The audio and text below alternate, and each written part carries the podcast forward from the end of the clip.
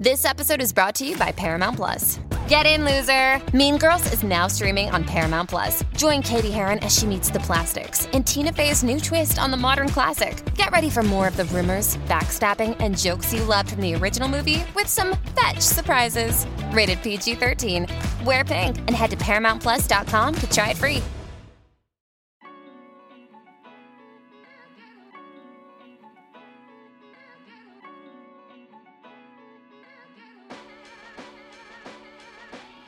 Welcome to OK Sis Podcast. Hi, sisters. I'm Maddie. And I'm Scout. And we are sisters IRL. I'm the older one. Yes, Scout, we know. We're cultural observers and of curious minds. Get ready for sisterly banter while we chat about fixations, learnings, and personal growth. We promise it'll be a good time. As long as you don't get too loud, Mads. Welcome to the sisterhood. Hello, my fellow bibliophiles. It is Mads, and here we are, month two of the OK Sis Book Club. Hopefully, if you're listening to this, you have read Second First Impressions by Sally Thorne, which was the May book club pick. But if you have not, do not worry because I'm going to quickly summarize the book before getting into my conversation with the romance novel queen herself, Sally Thorne. If you haven't already, be sure to join our book club group chat on Bunches to discuss the book of the month along with other recommendations. There are so many awesome women in there, so we'd love to have you in the community as well. The link to join can be found in the show notes and on our Instagram link in bio. May's book club pick is Second First Impressions by Sally Thorne, which is a story about Ruthie, a 25 year old that lives and works on site at a luxurious retirement community called Providence. With the combination of growing up in a religious household and being bullied at school, she tends to feel safer, more comfortable amongst the retirement community rather than people her own age. Enter Teddy Prescott, a tattoo artist that welcomes constant change in his life. It is a classic opposites attract. And his father happens to own Providence and pushes Teddy to work at the retirement home to learn some discipline. So, through this time together, people warn Ruthie about falling for this bad boy, but a friendship grows between them. As Ruthie is looking to come out of her shell, Teddy continues to appreciate her for who she is tidy, selfless, and unique. And then, of course, a charming love blossoms between them. All right, without further ado, let's get into today's discussion on second first impressions with Sally Thorne. How's it going? Hello, Miss Sally Thorne. Okay, Miss Sally Thorne, this is a dream for me, just so you know. Um, first off, I want to acknowledge that my whole romance novel journey actually started with you and the hating game. I read it during peak pandemic and then naturally I went to TikTok to express my feelings about the book and I said if you're looking for an alternative to porn, I would highly recommend reading The Hating Game by Sally Thorne. And much to my surprise, the TikTok went completely viral, which, you know, eh, and so I think if you saw like a peak in book sales that month, that probably was my doing. I like to think that. Um, but I remember I DM'd you about the TikTok and you had said that your friend had shown it to you and you were like, yeah, but my books, like in terms of sexually, they're pretty tame compared to the others, which was, and now that I have been on this journey, can confirm. Yeah. Um, look, yes. I mean, I think a lot of people probably would have been disappointed buying the book with that kind of amazing um, recommendation to then find that it has one sex scene in it.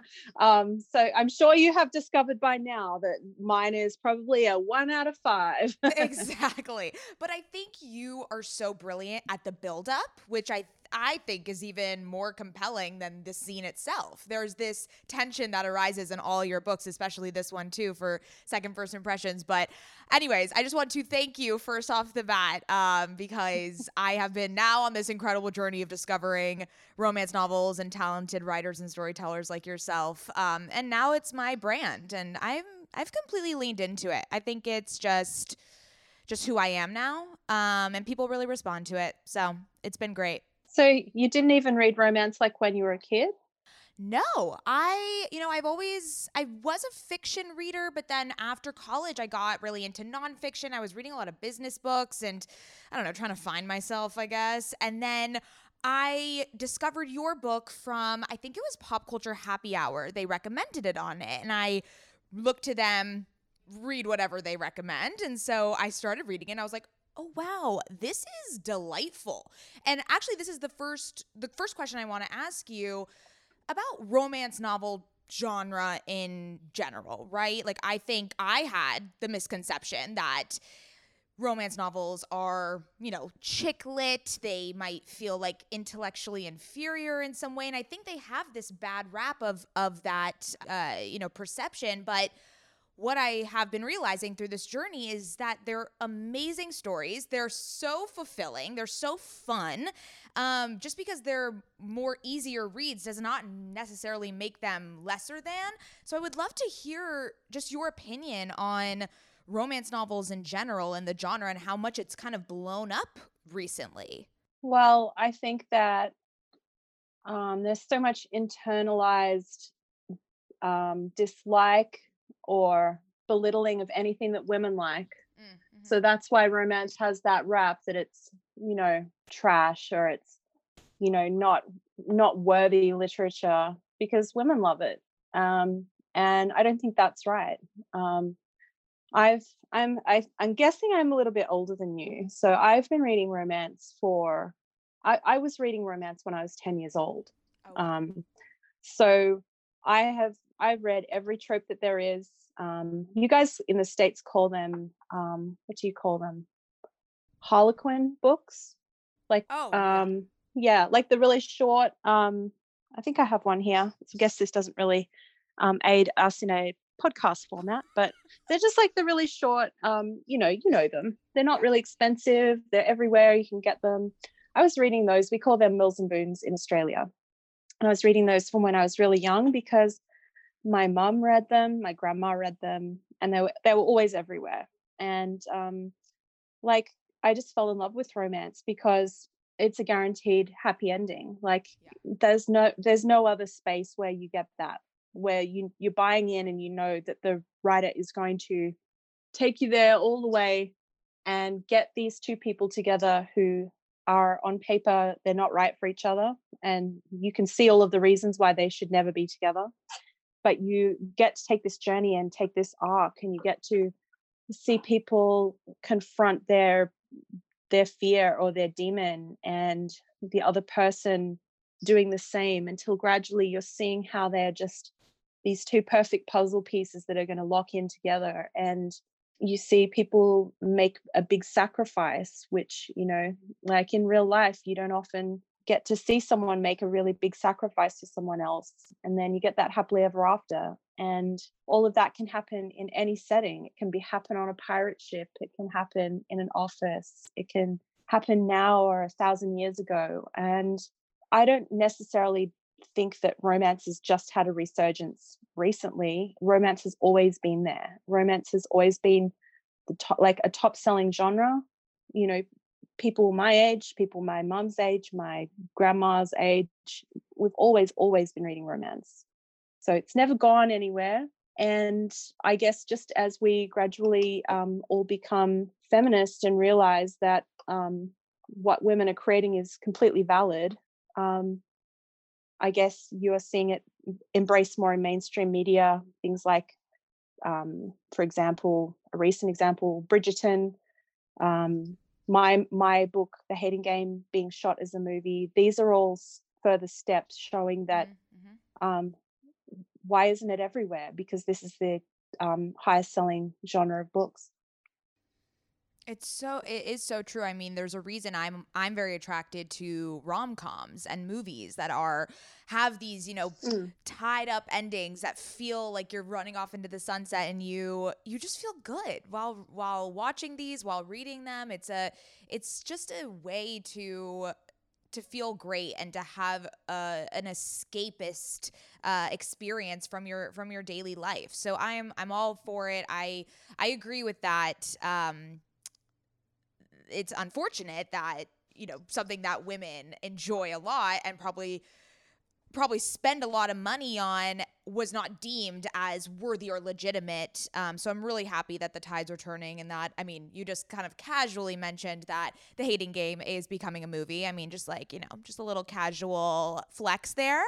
Um, Mazel tov. I'm good. I'm good at that. I'll I'll wave it in. I love it. um, so you mentioned, you know, tropes in uh, romantic in romance novels. Uh, specifically in second first impressions we have ruthie who is this you know people pleaser goody two shoes um, you know and teddy who is the more bad boy. So it's a classic opposites attract set up and you know when you're starting to develop these characters do you tend to make their personalities um, have this inherent tension because you think that it will further the plot or is there a strategy behind that uh, yeah, you just generally try to start off the book with two people that don't fit on the surface. Um, and a lot of the book is really about that. Um, the title is, you know, Second First Impressions, just, um, and the process of trying to give someone a second impression of yourself. Um, uh, yeah, you you do. You have to start off a book um, with some people that are in opposite sort of places or um, look different um, on the outside. Um, you think to yourself, how could a little nerdy girl that live that works and lives at a retirement village, how could she ever how could she end up this book on the back of a motorbike? You know and that, that's what the reader's looking for when they look on the back of the book. They're they're looking for that. They they are interested by that and they think to themselves i want like you know you know what the ending's going to be. Sometimes um sometimes I'll see people who I suspect are non romance readers, they'll put a review that I don't read my reviews, but if I somehow see one, I'll say it was a bit predictable. It's like, well, like I was saying earlier, that this is the pact that I'm making with you when you buy my book in this genre. You have to understand, but it's it's the the journey. Um, so of course, it's all it's all a strategy, but over it takes time to build up characterization over a number of drafts. I would say it doesn't all come out perfect. One of the most surprising side effects of postpartum for me was that my hair started shedding right around the crown of my head. Now I have these random baby hairs sticking out near my forehead that I just can't figure out what to do with. Yeah, I keep asking you to tame those down, but they seem to be very stubborn. Yes, I know, Mads. After a few months of me not seeing improved hair growth, I knew I needed to give my hair some extra strength and support. Enter Nutrafol. I just got the Nutrafol's postpartum supplement and I'm so excited because I'm committed to supporting my hair health now that I'm postpartum. The next 6 months is going to be me and Nutrafol. I might not be a mother like Scoutala is, but as you sisters know, we are always on a hair journey here on OK Sister Podcast. I am always looking for a way to up my hair health game. I love Nutrafol because they have a whole body approach, multi targets, underlying root causes like stress, hormone fluctuations, and nutrient gaps for visibly thicker and stronger hair. While many supplements rely solely on ingredient studies, Nutrafol clinically tests final formulations to ensure their efficacy. In a clinical study, 86% of women reported improved hair growth after taking Nutrafol Women's hair growth supplements for 6 months. Nutrafol is the number 1 dermatologist recommended hair growth supplement with over 1 million people seeing thicker, stronger, faster growing hair with less shedding. Take the first step to visibly thicker, healthier hair. For a limited time, Nutrafol is offering our listeners $10 off your first month subscription and free shipping when you go to Nutrafol.com and enter the promo code OKSIS. Find out why over 4,500 healthcare professionals and hairstylists recommend Nutrafol for healthier hair. Nutrafol.com spelled N-U-T-R-A-F-O-L dot com promo code OKSIS. That's Nutrafol.com promo code OKSIS. Sisters, my goal these days is to always look put together when I leave the house. Nothing over the top or super dressed up or anything like that. I just want to look put together and feel good about what I'm wearing in an effortless yet refined way. When I look at my closet every single morning and think about what I can wear that is chic and intentional, I usually end up grabbing one of my Jenni Kayne sweaters and I always end up loving the way I look and the way I feel in them. You all know, sisters, that when I envision my highest self, I am wearing Jenni Kayne. Their sweaters are the quintessential must have item. I cannot stop wearing my Marina set. I throw it on and immediately feel like I'm in a Nancy Meyers movie, like I could just walk on the beach in Santa Barbara. It is the coastal grandma aesthetic. My favorite Jenni Kayne sweater right now is their everyday sweater in taupe. This is the definition of a staple that every woman must have in their wardrobe. Sisters, trust me on this one. I wear it with leggings, oversized jeans jeans and a little kitten heel or a silk maxi skirt. Legit, Mads and I are so obsessed with wearing our Jenni Kayne sweaters that we've literally shown up both wearing the same sweater once the white alpaca cocoon crew neck, which is this deliciously oversized sweater. Yeah, that moment takes the cake. Both of us walking in with our matching Jenni Kayne sweaters. We're obsessed. Can't take them off. Wearing them every day. The type of staples that save your outfit. That is what I love about their entire collection. It is truly the art of simplicity. They focus on comfort, quality, and timeless designs. So you can curate a wardrobe that never goes out of style. Find your new uniform at jennikayne.com. Our listeners get 15% off your first order when you use code OKSIS at checkout. That's 15% off your first order, J E N N I K A Y N E dot com, promo code OKSIS. O K A Y S I S. Let getting dressed be one less thing to worry about.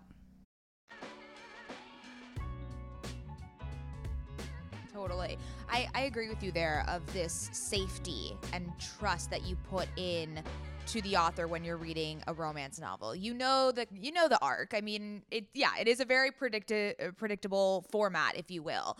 There's, you know, this tension and then it builds, but then there's like a conflict and then they get, you know, they resolve it. But it is, I love that. It's the journey of how you got there and how um how the happy ending manifests in itself. So you mentioned the title of the book, Second First Impressions, like obviously about misconceptions that, you know, people when you first meet them, but then when you uncover who they truly are, why was this something that was important for you to explore? Has this come up in your life or is just did it or did you name the book after you wrote it? And you're like oh wow this does make sense that they needed to have different impressions of each other moving forward. Uh, titling this book was really hard. Um, mm. for my first two books um, i said this is called the hating game. And they said cool. And then i said this is called 99% mine. And they were like sounds good. And then I everything I offered for this third book, they said no, no one will buy that. And I just I went through. I'm probably not even kidding. Like maybe thirty or forty different titles. Oh my god! They kept taking them into like marketing meetings. Um, I I mean, there's a moment where you think, hey, aren't I the author?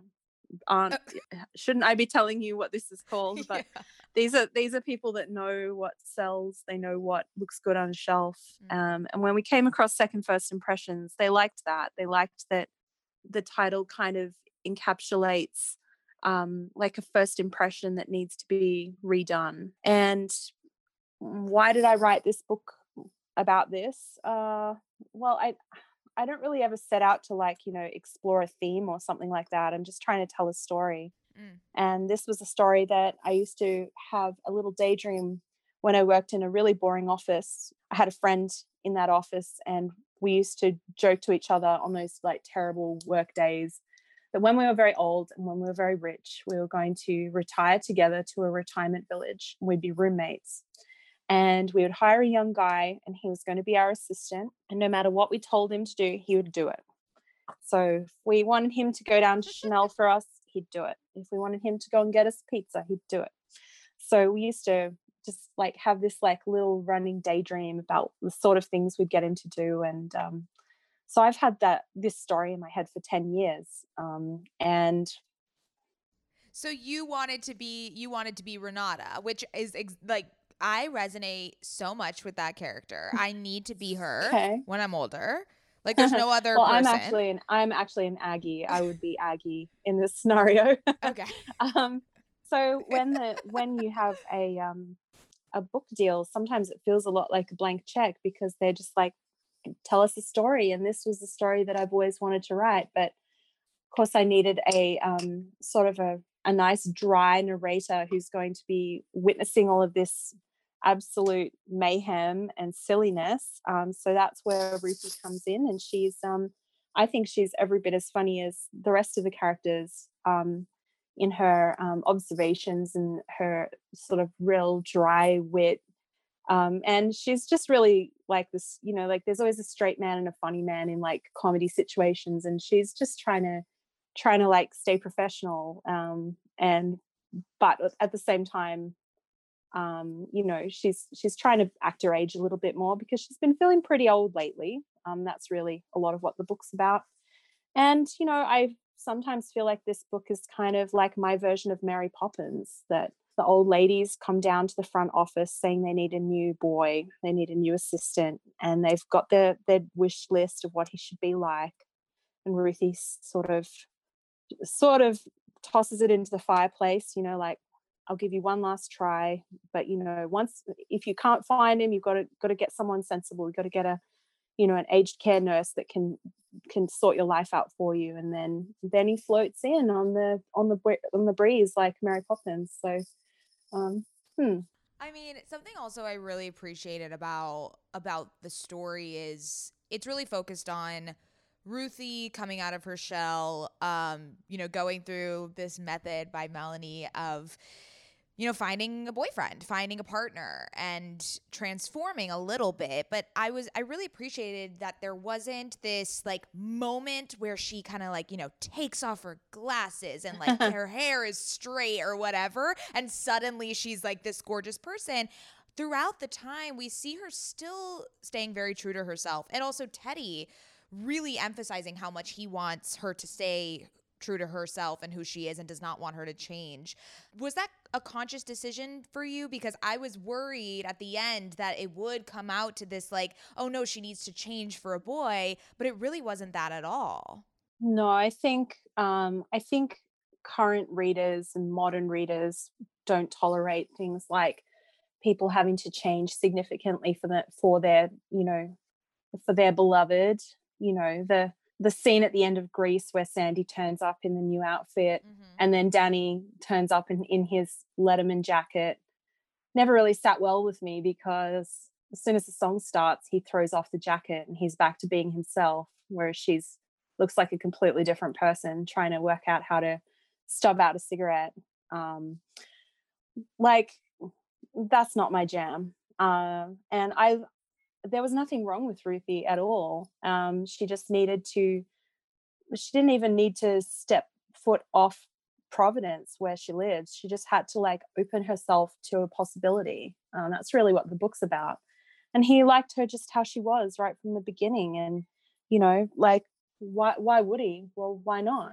You know, um, just because he's all covered in tattoos and he's got that long, beautiful hair and has a motorbike you know like that's just his disguise that he's put on himself a little bit right. um yeah totally and you mentioned you know her s- having this fear of stepping outside of the retirement community and you know there's themes of like isolation and um comfort zone and sounds a lot like what we've been going through the past year of all of us kind of staying put within our little comfort zone and circle. So, when did you write this and were you predicting the future is kind of what I want to know because it felt I felt like Ruthie I was like oh my god I'm f- I'm fearful of stepping out into the real world. But um you know I love that you say that even she didn't need to step out to to find herself there but there is this this constant pull between her and the in the outside world yeah, well, the true instigator of everything is her um, temp assistant in the office, Melanie. Melanie's the Melanie's the instigator, and if Ted if Teddy hadn't turned up, things still would have happened and unfolded in a different way um, because it was Melanie that first noticed that Ruthie um, just needed a little push. Um, and Melanie was perfectly placed. She's had every job there ever was, and she's very well qualified in helping people find love and so um, Melanie was the little spark that started it all off um, and got Ruthie to think in the first place about breaking out of her shell. And um, did, when did I write this? Um, this is not my pandemic book. My pandemic book is like 10 times weirder than this one. oh, I, I think wait. I'd, I'd finished, I'd finished this and um, I, you know, books when they come out, they've they've usually been pretty much done for over a year, or um, and you just have to do, go through like the editing and copy editing. So I was copy editing it during the um, start of the pandemic and thinking, oh yeah, I've sort of like, you know, like this sort of dovetails in nicely with this kind of current world, and you know, I feel like Taylor Swift and I might have had a bit of a um, a mind meld across the miles because I was like, oh wow, like this does have some cozy cottage vibes. This is folklore. This is like this is like a, a misty hill with a crop of pine trees on it. You know, like yeah, yeah it, there's I definite vibes. Um, so I, I I mean, I do live in the future technically um, because I am Australian, obviously. So I am in the future. Um, I am only like, for example, I am tomorrow. Um, so uh, how does the planet work? Uh, yeah. Let's do a separate podcast on that. um, yes. So um, yeah, it's all it's all worked out well. Everything yeah. everything that you write ends up hitting hitting at the right time for someone. Absolutely. Um, okay, so we need to talk about the sex scenes, and I know that there's only one in this book, and there's there was only one in the Hating Game, but you write them very, very well. And something I'm just so intrigued by on this romance novel journey I'm going on is I find that it's so uh, impressive for writers to create these scenes and not make them feel cringy or cheesy because I think it could go that way. So, what is your experience? How do you approach writing a scene like this? Do you have to be in like a certain mood? Do you have to be drunk? Do you have to be, I don't know, like what is, what do you, what kind of vibe do you get into to, to write these types of scenes? Uh, well, first of all, you have to forget that your relatives will read it. um, yeah because my my mom reads me, my mother-in-law reads me, my father-in-law reads me, my aunt, basically everyone that I know will read it. So oh first of all, you have to you have to take a sharp fruit knife and you need to cut out that section of your brain that knows that and okay. put it in Tupperware, set it aside. Um I mean, sex scenes are important in my opinion because especially in a book like second first impressions where you're in ruthie's head the whole time it's done in first person wouldn't make sense to skip over it because it would be a monumental moment for her um, and something that she's experiencing in real time um, so i feel like you guys have had a build up um, we're at that point now where emotion kind of overspills and it's just another way of demonstrating love without words um, although i think what makes a good sex scene is um, very often the dialogue. You know people will remember that long after the book has ended. Look i don't find them particularly easy to write. It's hard to, hard to write a kiss in a way that you don't repeat the word lips like every single sentence it's all just kind of technical technical writing where you're trying to describe something in a mm. creative way. Um, it doesn't sound very romantic, doesn't it? Uh, I mean, if you guys are all imagining that I do this like while I'm in a bubble bath, like, um, uh, I mean, I mean, no, you you just have to like build layer upon layer until, um, until you've gotten them there. And um, this is, I don't know it's not necessarily a question that makes me uncomfortable, but it is a question that people are really interested in, including people, you know, that I've worked with in the past will ask me questions like this. And I'm like, I don't know, I just I just find it to be a natural part of the story. And as I already said, I've put part of my brain in a Tupperware box. So um, mm-hmm. I think that's the best answer I can give you guys. You sisters know that my skin has been glowing lately, and I'm here to tell you my secret. Oak Essentials. You've heard us talk about their line of luxurious products before, and we're so excited to have them as a sponsor of OK Sister podcast because now you can join in on the glowy goodness. You know Oak Essentials is legit because it was created by none other than our favorite brand ever, Jenni Kayne. Oak Essentials is known for its simple approach to self care with a lineup of foundational skincare staples made with high quality ingredients that drive results. It aims to unlock healthy, glowing skin with decadent and hydrating ingredients that give you a luxe, dewy glow. I won't shut up about the Moisture Rich Balm. It's a nutrient rich balm that supports collagen production and delivers serious hydration for a luminous glow. And a luminous glow indeed. The way my skin feels like butter after applying this balm. This balm will make you never want to wear makeup again. And you can apply generously during your night routine to lock in moisture as you dream. It's the definition of beauty sleep.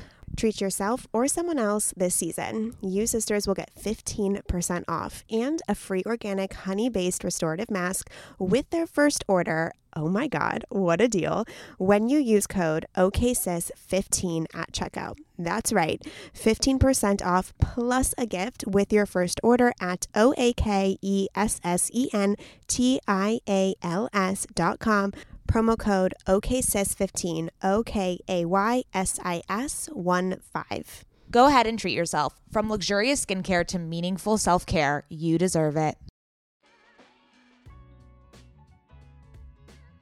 That's great. It's a fabulous answer. Is there a reason you typically only write like one or two scenes? Or is does that is that because of the tension build and you think it's more impactful if there's only one at the end or do you not think that way?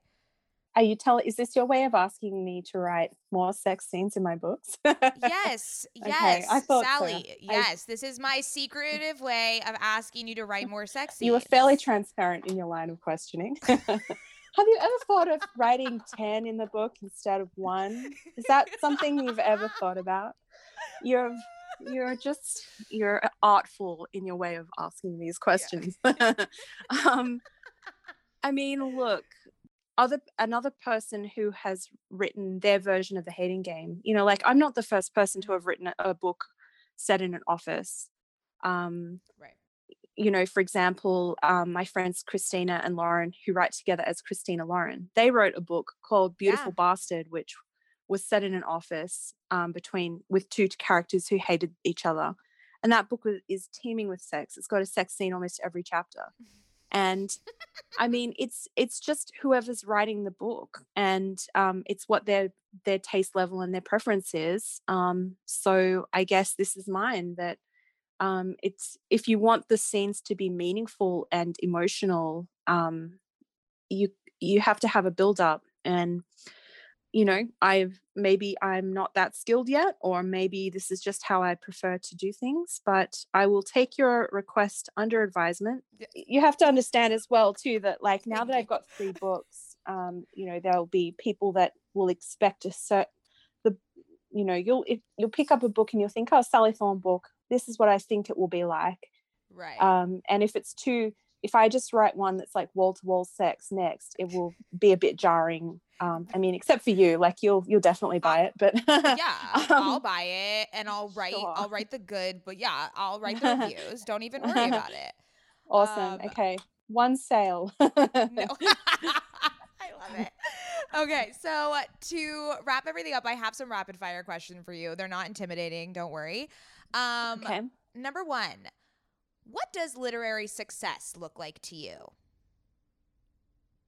Mm, just having someone send you an email saying that they loved your book and it got mm-hmm. them through a hard time and that it's their favorite book and that when they're having a shit day they'll just pick it up and read a few pages of it and then they'll feel better and then they can go back to their terrible day job and um, carry on that's that's that. what yeah it's a form of escapism, as I said before, and I think that's what a lot of people run to your books for. They're it's incredible for that.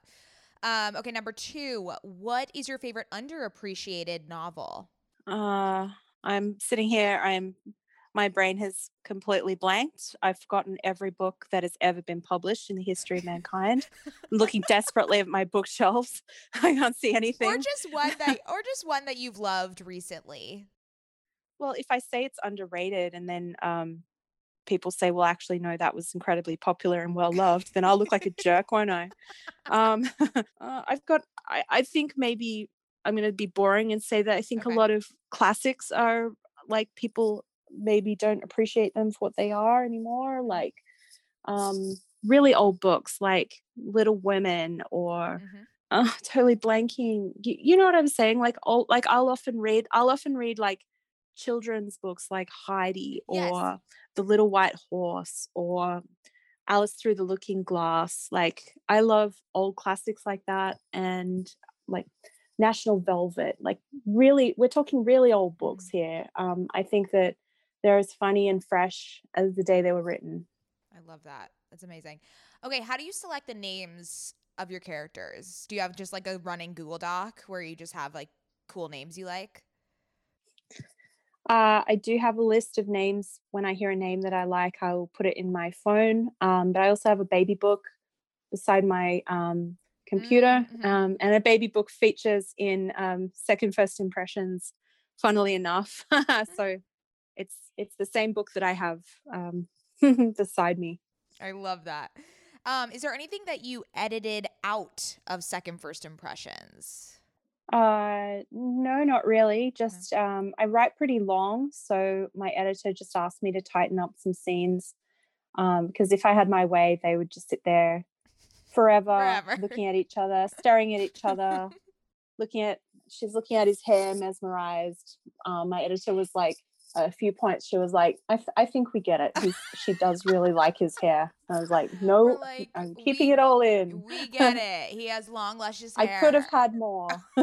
he has my personal goal to make everyone fall in love with Teddy's hair, I who lo- is its own character in the book. I mean, it worked. It worked. Okay, the last one. What was the hardest scene to write in this book? Hardest, uh, I guess. I guess the ending where Mm-hmm. it all.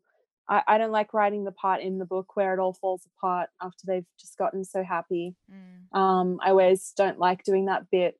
Um, so I guess I would say that. yeah, that is that's tricky. Okay, Miss Sally Thorne, this was delightful. This was such a pleasure for me. You are the romance novel queen in my eyes.